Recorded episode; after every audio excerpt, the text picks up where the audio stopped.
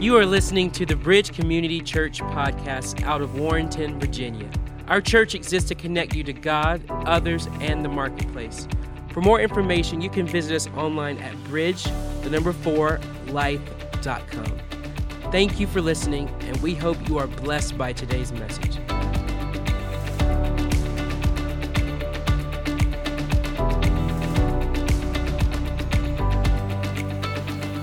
Great to see everybody here today. And uh, we're continuing this series on Psalms, Truths for Life. And I had given a, a word back a while ago that I'd be tapping the pastoral team. Well, today, Pastor Austin is going to share the message, and this is his first time to preach to you.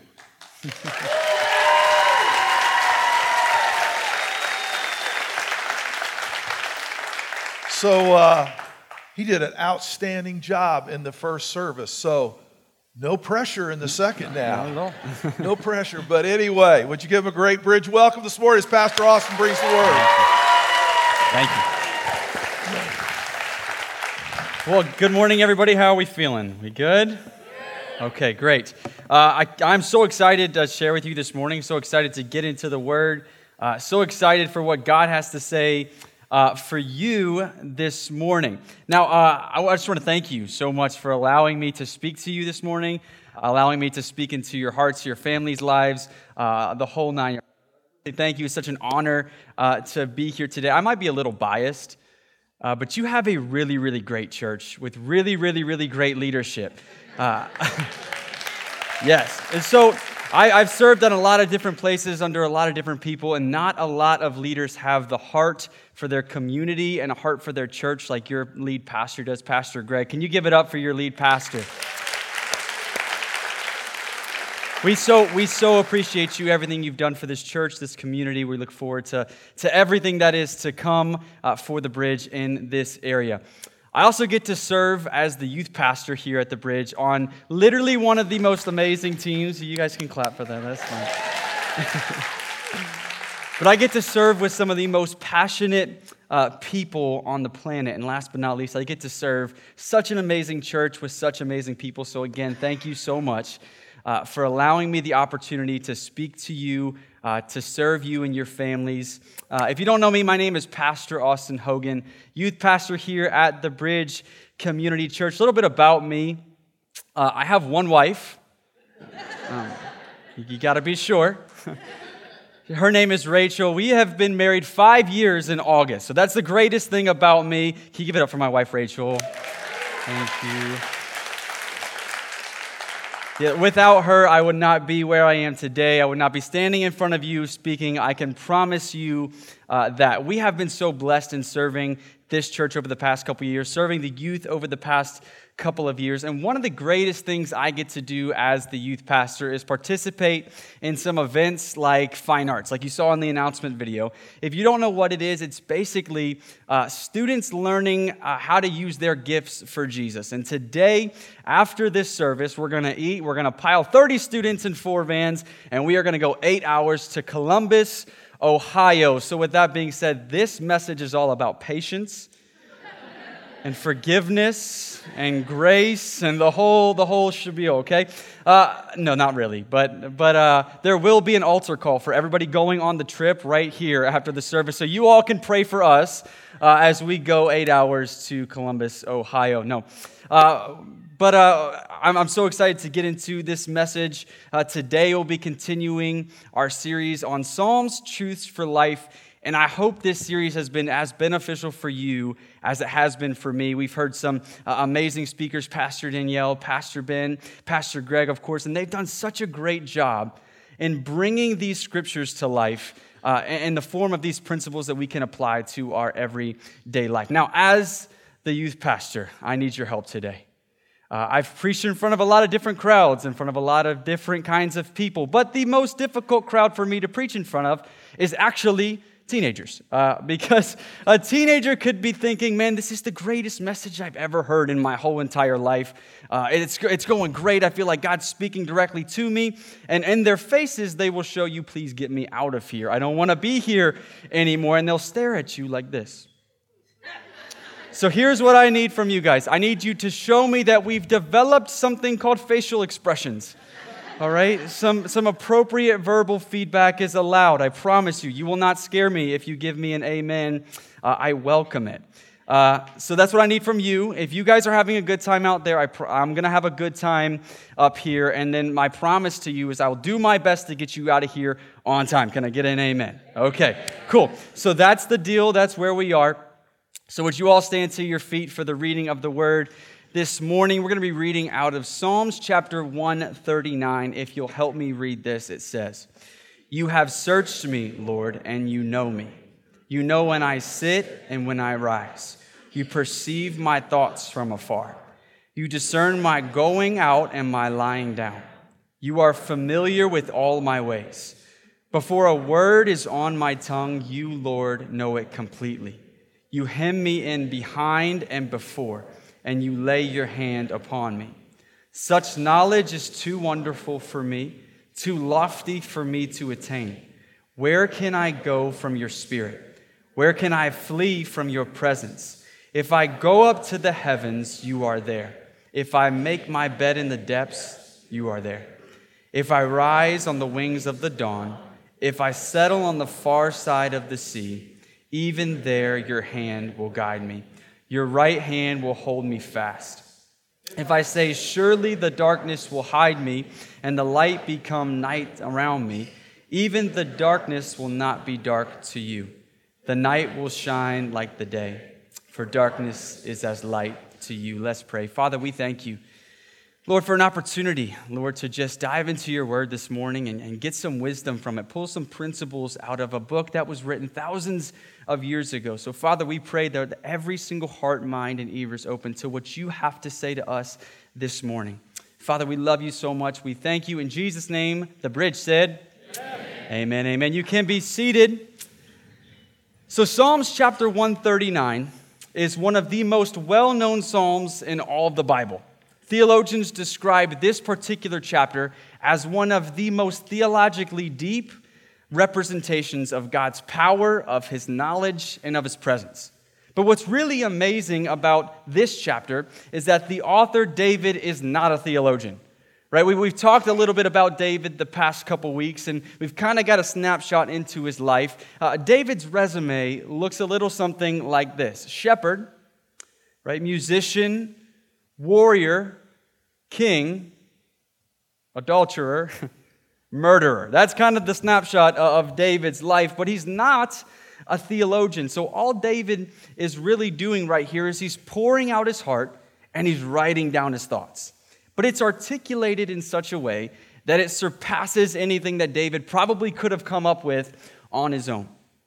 David speaks about some things that you really don't get unless you have some kind of theological degree or understand scripture in, in a certain kind of way. And get this in one chapter, David breaks down all three of God's main attributes that we call the omnis of God right? And he probably didn't even know that he was doing it as he was writing it. So he talks about the omnipresence of God, how God is everywhere. He talks about the omnipotence of God and how God is all powerful. He talks about the omniscience of God and how he's all knowing. Now, have you ever started talking and the next thing you know, uh, you start saying things that are just like kind of out of character? Like you're like what's in the coffee this morning? Like i'm kind of on a roll. Like you, you, maybe you're praying for somebody and you're like really into it and you're like man i'm just i'm cooking right now. Like i am on fire. I don't know what i had this morning but it must have been uh, good. That's what's happening right here in this scripture. In psalms chapter 139 uh, we see david pouring out this praise to god but although it's amazing praise Something kind of interesting happens as we get into this chapter. As praise is pouring out of David's heart, something interesting happens where we see that even David has these issues that arise in his heart as he's in the middle of praising God in one of the most articulate ways in Scripture. We start to see some issues kind of flow up from his heart that we'll get into. But have you ever dealt with something that you knew you had to do, but you had no idea how to do it? Maybe it's just me in the room. I told you, y'all got to give me a little feedback here. Like it's when the check engine light comes on in the car, right? And, and all of a sudden your heart rate starts to climb a little bit because you're like, oh my gosh, this could be, literally mean every, anything. And for the students in the room, the check engine light on your car, just want to make sure we're, we're on the same page. It's like a little car emoji that you get on your dashboard that lets you know something is very, very wrong. So now that we're all on the same, same page, uh, the steps for me, it usually goes like this. Step one, panic. Can I get an amen? That's, that's, that's me. Panic immediately. Step two, I watch a bunch of YouTube videos to try to figure out what the problem is. You know, I type in, why is my car making this noise? And then just a bunch of letters and see what video pops up that kind of like uh, is around my, my, my vehicle. Step three, I take it to the shop where they tell me the price it's going to take to fix it, where then I tell them and myself that I could do it for cheaper. And then step four, I spend just as much time and money and energy and effort into fixing it and never actually fix the problem and take it back to the shop, anyways, right? Can, is that just me in the room, or is there any witnesses that I can get? Well, the problem that I see so often, though, is that a lot of us, we have issues in our hearts. All of us have these issues in our hearts. The check engine light, it comes on, and we realize that we've got some problems and we've got some issues, but we don't really know what to do with them. They're just kind of there. We kind of learn to live with them. Since we don't know what to do with the issues that arise in our hearts, we kind of just get really good at still pursuing Jesus, but then also still deal with the issues uh, in our heart.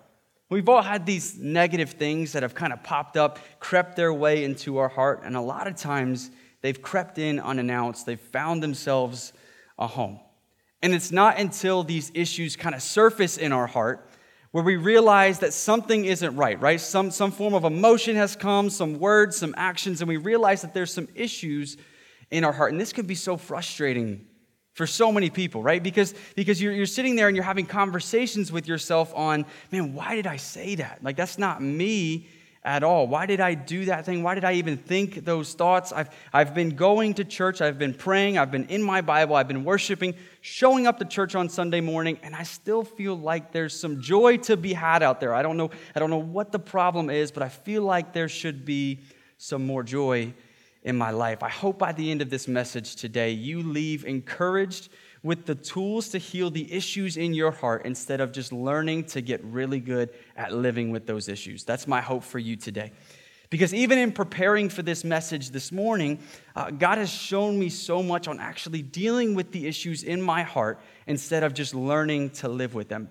Because regardless of what issues lie in your heart, God is calling you to live with a pure heart. Matthew chapter 5, verse 8, it says this Blessed are the pure in heart, for they will see God. Now, I want you to remember those words right there. Blessed are the pure in heart, for they will see God. But we see in Jeremiah chapter 17, verse 9, it says, The heart is deceitful above all things and beyond cure. Thank you, Jeremiah, for writing that one for us to read today. It says, The heart is deceitful above all things, it's beyond cure. Who can understand it. So it begs the question, right? How do we have a pure heart if we know that our heart is full of all of these issues?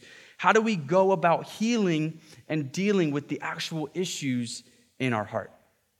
In order for God to help you heal these issues in your heart, we first have to, if you'll read this with me, it says, allow God into your heart, not just your brain. Allow God into your heart, not just your brain. When the check engine light comes on and you realize that there's an issue, allow the mechanic to actually open up the hood and check out what the problem is. See, we cannot just watch enough videos or self help our way to a pure heart. It's impossible. It takes more than just knowing a mechanic. You actually have to call the mechanic and have him diagnose the issue. See, you can know God intellectually and still never fully let Him into your heart.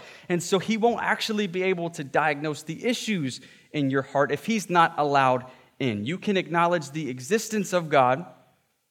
You can acknowledge the existence of something, but not actually let it have an impact in your heart. For instance, you can acknowledge something like the northern lights exist, right? We can all acknowledge that the northern lights exist, but the northern lights as beautiful as they are, probably don't have a place in your heart.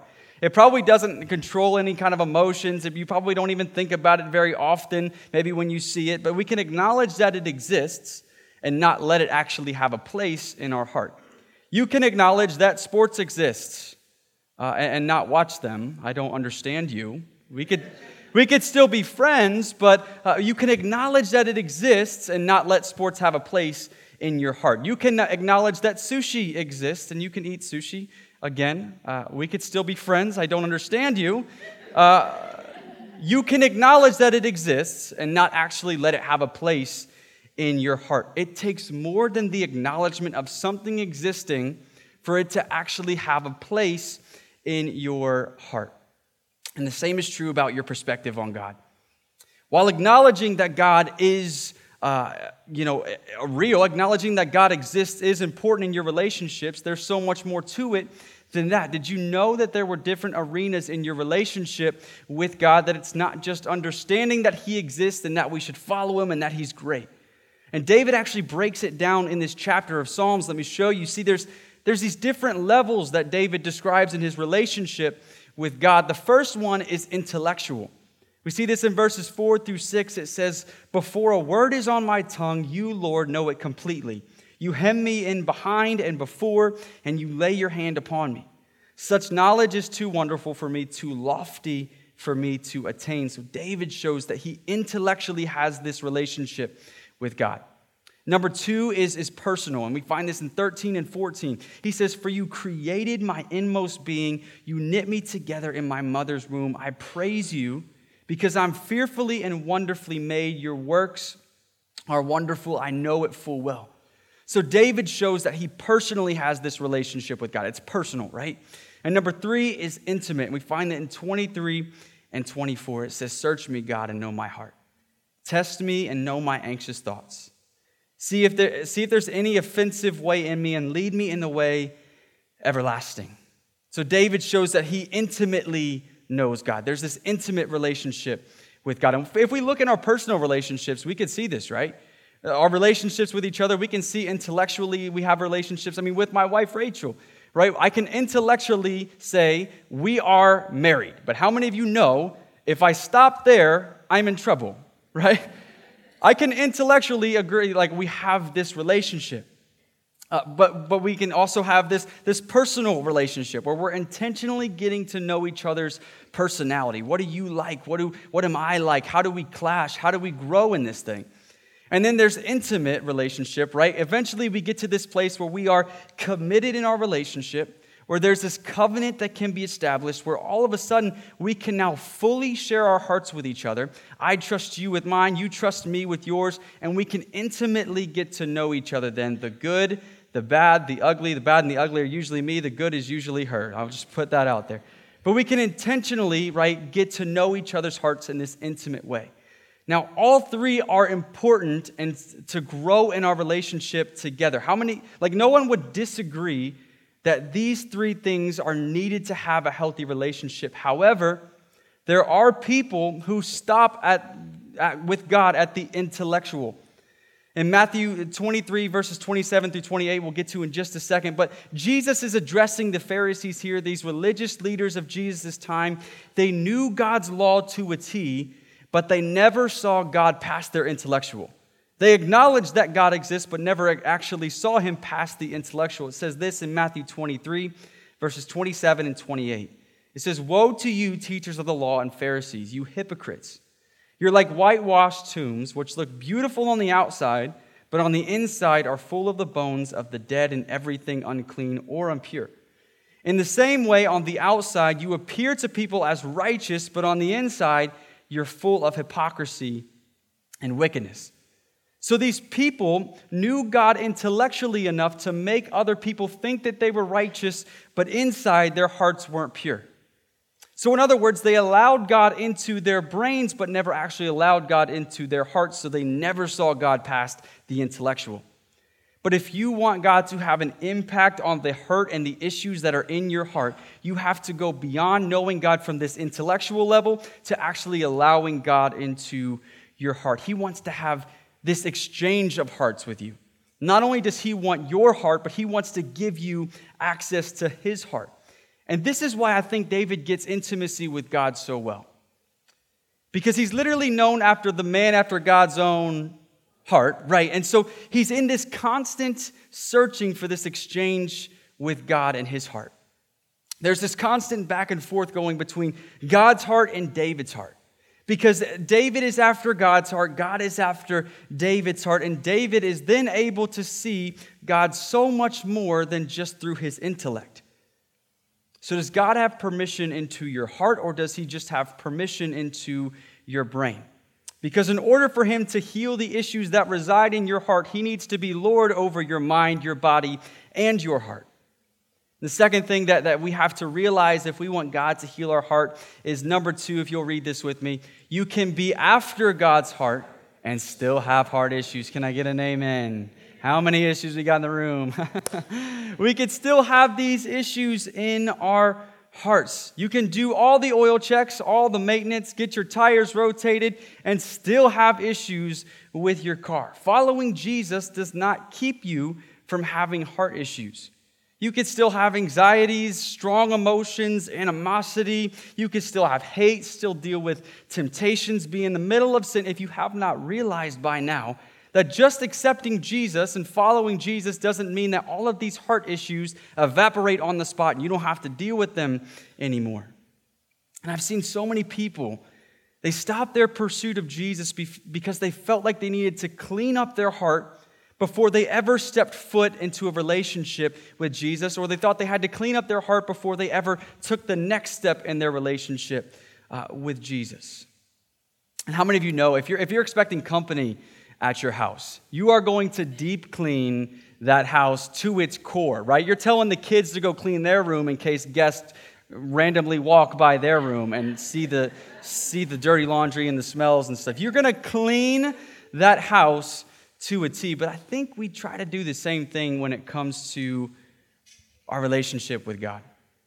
We either feel like we have to bring him something that is clean and pure with, with, with nothing wrong for him to actually accept it. Or we walk into church on Sunday and we're like, you know what, if, if my heart isn't right, I'm not going to raise my hands as much today. You know, I, I'm just not feeling that, that spiritual. I don't feel like God's going to accept what I have to offer him today. But that's not the case at all. That's not what God calls us uh, to do. I mean, we look at David's life.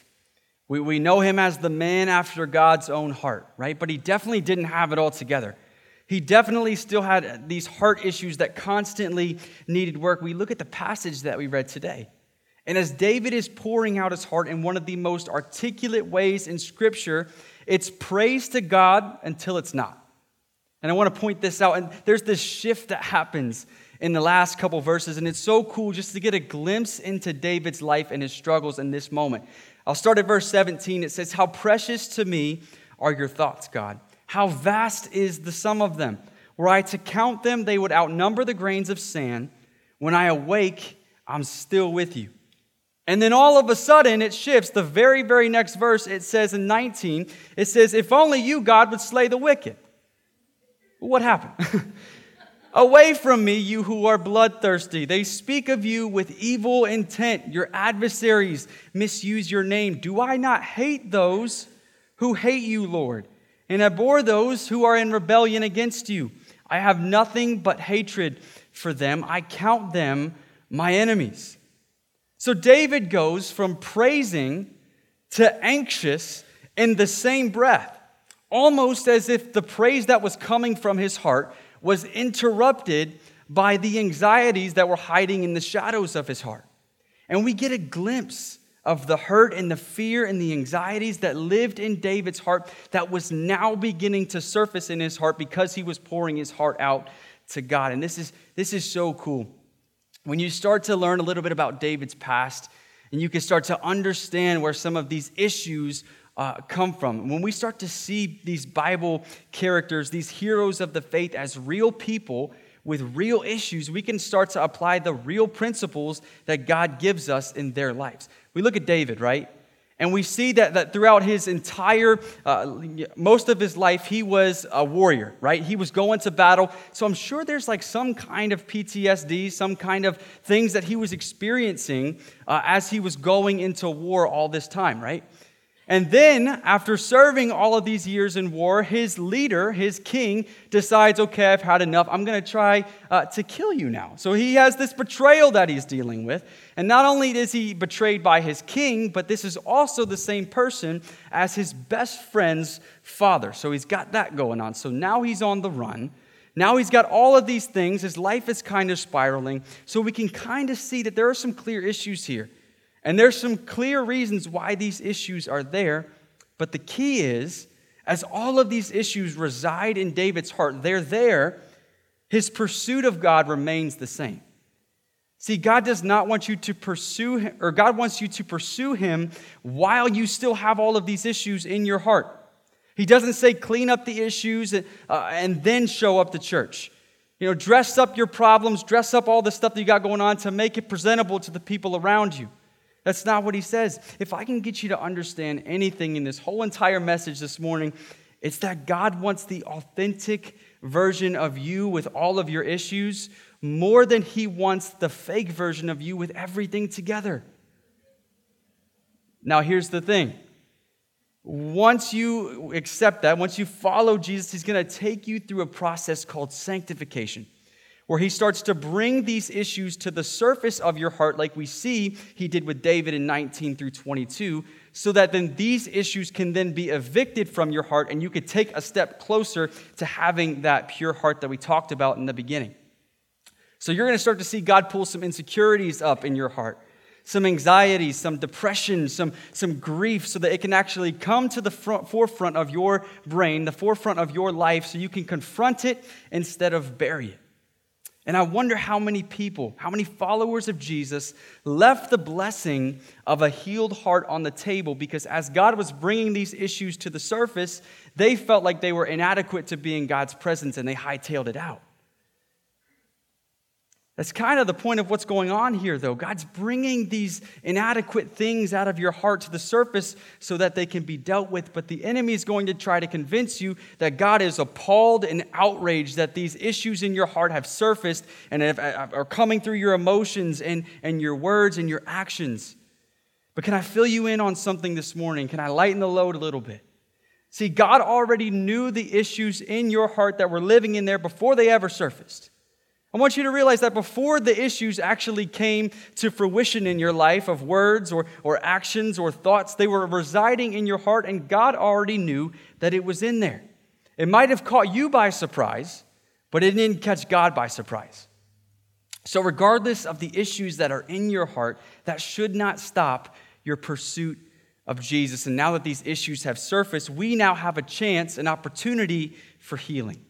And we can really only see that healing from these issues in our heart if we respond the way that David does. Which brings us to point number three. If you'll help me read this, it says, Your response to issues in your heart is submission. We have to actually let the expert do his job. Let the mechanic who just searched the hood diagnose the problem. We have to actually let him do his job instead of trying to do it all ourselves. Your response to anxious thoughts and offensive ways is submission. Anxious thoughts, offensive ways, they're unfortunately just part of our world. No matter how great we feel on a Sunday morning, as soon as you enter the parking lot and pull onto 29, every issue or every, every button that you have that can be pushed probably will be pushed. I remember leaving church on Sunday morning, uh, and we would have a great, great time. As, as a kid, like we would be in the, the kids' wing, and, and my, my parents would be in main service, and we'd talk about like everything that God was, was speaking to us and all the ways that God was changing our lives. By the time we got to the car, me and my siblings were already grounded by the next week. My parents are here, they can attest. By time we got to the car, we were already grounded, right? And so like I would leave and I would kind of be questioning a little bit on the work that God did in the service because not a lot really seemed to change throughout our week. We still had all these issues, all, you know, everything that kind of families have to deal with. But when David notices this shift in his attitude, when his heart goes from praise to anxious in the same breath, that this is kind of the equivalent of going from an amazing service on a Sunday morning and getting into a family argument on the way to your car. It goes from praise to anxious in the same breath. But instead of beating himself up and saying, you know what, I should have just been praising that whole time, those emotions shouldn't have even surfaced my heart, I'm going to shove them down. What's David's response? We see it in verse 23 and 24. It says, Search me, God, and know my heart. Test me and know my anxious thoughts.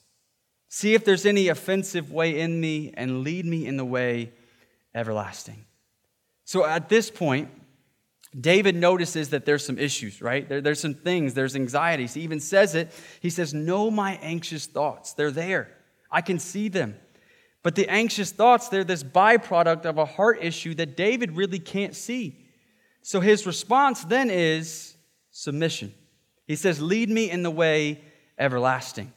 So if God's leading, that means we're following, right? So, how do we allow God to create a pure heart in us, right? That's the major question we're trying to figure out today. How do we allow God to create in us a pure heart? The answer is we have to follow. Now, Jesus tells us, right, if anybody wants to follow me, if anyone wants to be my disciple, they have to what? Take up your cross and follow me. So God's not asking you to fight your insecurities. He's not asking you to fight these issues that are in your heart, these temptations, these battles that you're facing. He's actually asking you to go crucify it. He's asking you not to, to fight these issues, but he's asking you to actually deal with them once and for all and to crucify them. I remember when I would try to fight these issues in my heart, especially like as a teenager, because I felt like if I could give God a heart that was pure, He would be proud of me. He would be happy with me. He would say, Well done. But, but once I realized that that was an impossible task, my whole uh, vocabulary started to kind of shift when it came to problems and issues in my heart. So when, when something that offends God kind of comes up in my heart, this is how I respond. God, test this. Right? If it offends you, I'm submitting it to you, and we're going to go crucify this thing together. And you might crucify this same issue, this same heart problem every single day. But if that's what it takes to be closer to Jesus and be submissive to Him and made more like Jesus every single day, then sign me up. Worship team, if you would like to, to make your way up, I want to leave you this morning uh, with some confidence, with some ammo, some tools for your tool belt, some, some practical things that you can use because I'm so tired of seeing Christians disqualify themselves just because the Holy Spirit reveals in their heart something that isn't right. So if this morning you feel like, man, there's, there's just some things in my heart that, that aren't right, there's some anxiety, there's anger, there's temptation, there's sin that I'm in the middle of, and you kind of see that surfacing in your life, welcome to an opportunity to submit it to God and to crucify it. I love what Pastor Ben spoke about a few weeks ago on this transaction that God does with our sin when we bring it to Him in repentance. And I want to show you what happens when God searches our heart and tells you to crucify something and we actually go through with it. This is what happens. Philippians chapter 4, verses 6 through 7, it says this Do not be anxious about anything, but in every situation, by prayer and petition, with thanksgiving, present your requests to God, and the peace of God, which transcends all understanding, will guard your what? Hearts and your minds in Christ Jesus. So God wants to take all of the issues in your heart, and your anxieties, your temptations, anger, whatever else is stealing your joy, and through intimacy with Him, give you the peace of God to then post up and guard what you had just submitted to Him. And some of you in this room have been fighting issues for so long that you've just gotten so good at, de- at living with these issues in your heart and still pursuing Jesus at the same time. Because crucifying the issue seems to be a little bit more difficult than just learning to live with the issue and pursue Jesus at the same time. But the truth of the matter is, you cannot see the fullness of God without a heart that isn't pure. Right, we, we, we read it in Matthew chapter 5, verse 8. Blessed are the poor of heart, or the blessed are the pure in heart, for they will see God. You cannot see God, the fullness of Him, without a pure heart. And I want, to, I want to see you leave this room knowing that you have the ability to experience another dimension of God, even in the midst of your hurt, even in the midst of the issues that reside in your heart. But the first step to doing that is you have to accept Jesus into your heart. You have to make sure your relationship with Him is secure. So, with every head, uh, bowed, every eye closed, I want to give you the opportunity this morning uh, to make that decision. Uh, to say, Jesus, I, I want to submit my life to you. So, if that's you, I'm going to ask you to raise your hand, slip it right back down just a second. I just want you to know that I'm not going to do anything to, to point you out or to call you out or tell you to come forward, anything that would embarrass you. I just want to know who in the room I would be praying for that's making that decision to say, I want to accept Jesus. I want to get this process started. I want to see the fullness of God, go beyond my intellectual, and actually get Him into my heart. If that's you this morning, could you just raise your hand, slip it right back down? I just want to know, yes, I see that hand. I see your hand, yes.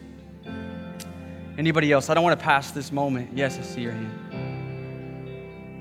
If you would, everybody in the room, repeat after me Dear Jesus, Lord, I acknowledge you as a Savior. I acknowledge the sin is mine, but I'm asking you to come in and redeem it. So, Father, today is the day that I follow you once and for all. Become my Lord and Savior. In Jesus' name, amen. Can we give it up for everybody who just accepted Jesus? And that is that is the greatest decision that you can make out front. We have following Jesus bags. That's just a way that we can uh, come with you and, and, and help you in your walk with Jesus. So grab that on your way out. So whether you've just accepted Jesus or you acknowledge that there are, you know, or you're just acknowledging that there's some issues in your heart, I encourage you to bring some people around you to help you, to lift you up, to encourage you. So if everybody would across the room, would you stand up? uh, with me. We're going to practice uh, what we just went through today. So, as the worship team, they're going to go back into some connection group leaders. Uh, you can make your way forward. But if there's any issues that are residing in your heart this morning, can we go through, start this process of submitting it to God this morning? If you need prayer, you can make your way up to. But come on, as, as the worship team leads us in this song, can you lift your hands? Can you sing this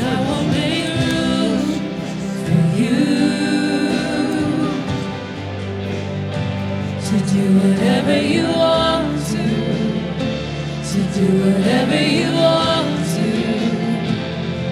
and I will make room for you.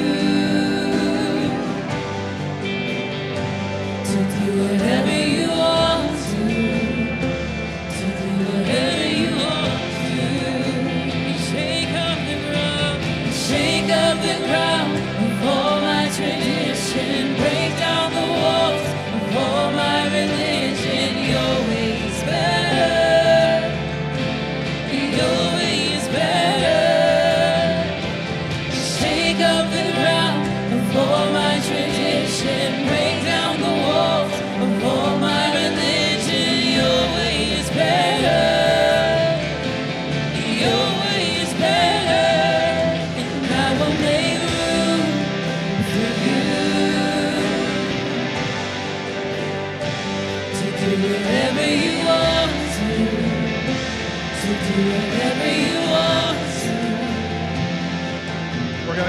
close out the service with a blessing, but before I do, as people are being dismissed, you can make your way down here. The connection group leaders will stay a little while after service. But come on, everybody, lift your hands as I say the blessing and we go. I bless you in the name of the Lord.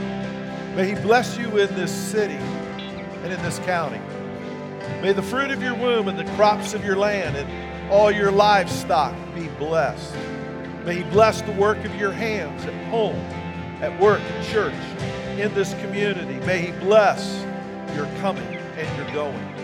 May the Lord grant the enemies that rise up against you be defeated. When they come at you in one direction, let them flee from you in seven directions. May the Lord send a blessing on everything you put your hand to do. May He continue to establish you as His holy people. May all people see you've been called by the name of the Lord. May the Lord grant you prosperity, opening up the heavens, the storehouse of His bounty. May He bless the work of your hands. I bless you in the name of the Father, the Son, and the Holy Spirit. Everybody said, Amen. Amen. The Lord bless you. Have a great day.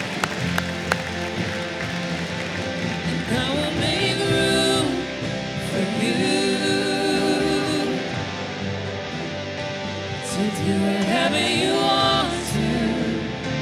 to do whatever you want to, and I will make.